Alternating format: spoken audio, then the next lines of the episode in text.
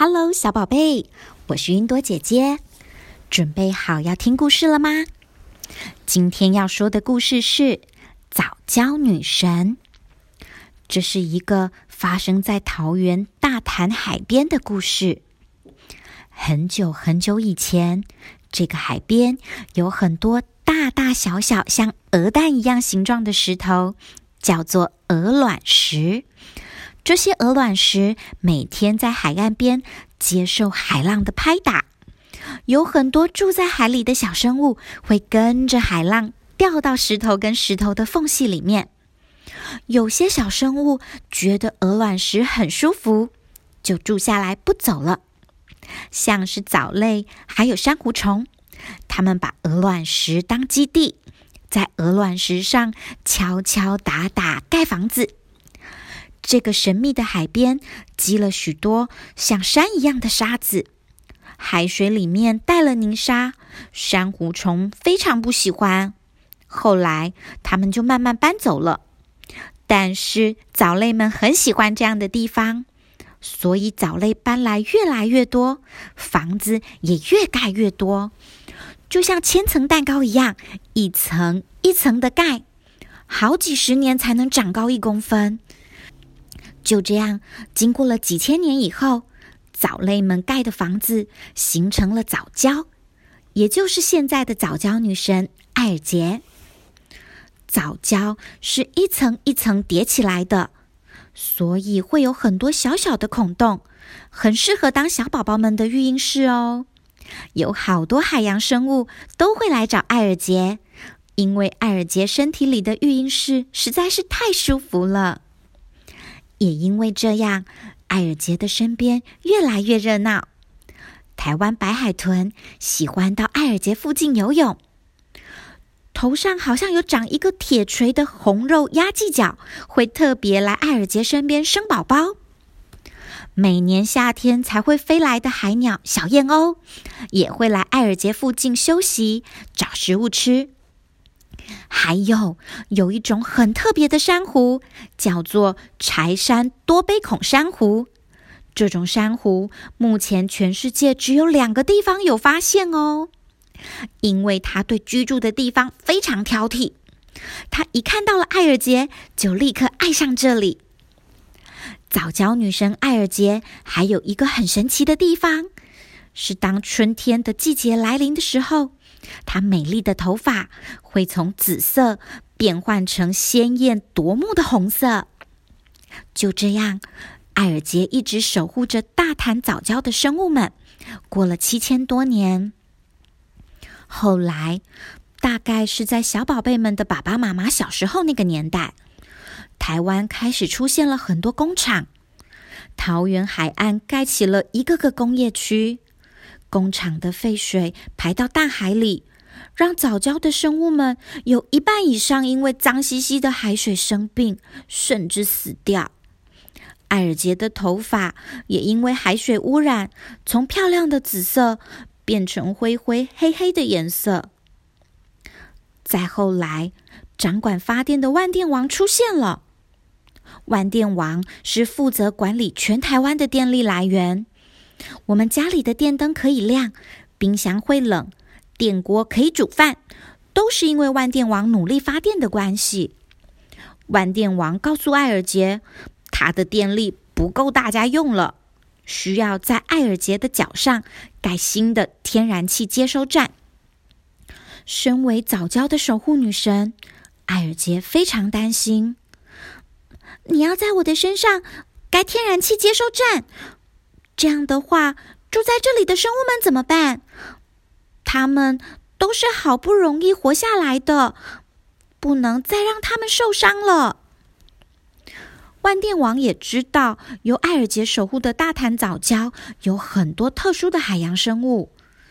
嗯，艾尔杰，我知道你担心什么。本来的计划是要包括你的胸口的。现在只是要你的双脚而已。我已经避开珊瑚最多的地方了。难道没有别的办法吗？一定要盖在我的早教吗？嗯，这是为了国家发展。如果不在这里盖天然气接收站，电会不够用。你想要整个国家的人因为你而遭殃吗？面对气势汹汹的万电王，艾尔杰别无选择。那，那我们说好的哦，只能盖在我的脚上，其他的地方不能动。嗯，好，好，好，那我就抓紧时间，赶快动工了。万电王马上派遣工作船到海上施工。突然间，来了一个超大的海浪，海上的工作船被大海浪猛力一推，船就像弓箭一样，直直的撞到艾尔杰的心脏。啊，好痛！你不是答应？不会开发这里的吗？怎么可以这样？这里的生物们会受伤的。哎呀，对，对不起啊，我也不知道海浪会把船推过去啊。我着急要赶快盖好，这也是没办法。艾尔杰生气了。他开始寻找其他的守护女神，希望可以找到其他适合盖天然气接收站的港口。终于，台北港女神和林口港女神都愿意提供港口给万电王，但是万电王不愿意换到其他地方。为什么？台北港和林口港对海洋生物的影响比较小，为什么不可以换呢？我都已经在你这里开始盖了，现在换地方要重新开始，我的时间不够。你你都已经比预计的时间晚两年了，难道就来得及吗？不差这一点时间吧？虽然时间比较赶，但是我会努力完成的。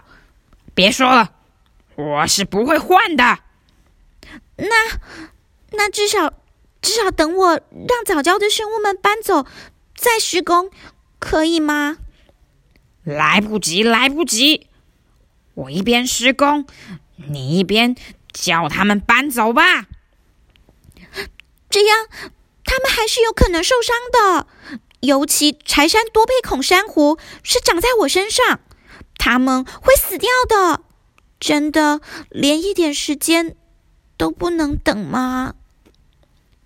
伤痕累累的艾尔杰已经没有力气再对抗万电王，他只能虚弱的告诉早教的生物们：“对不起，我已经没有办法保护你们了，你们快走吧，我会在这里守护到最后的。”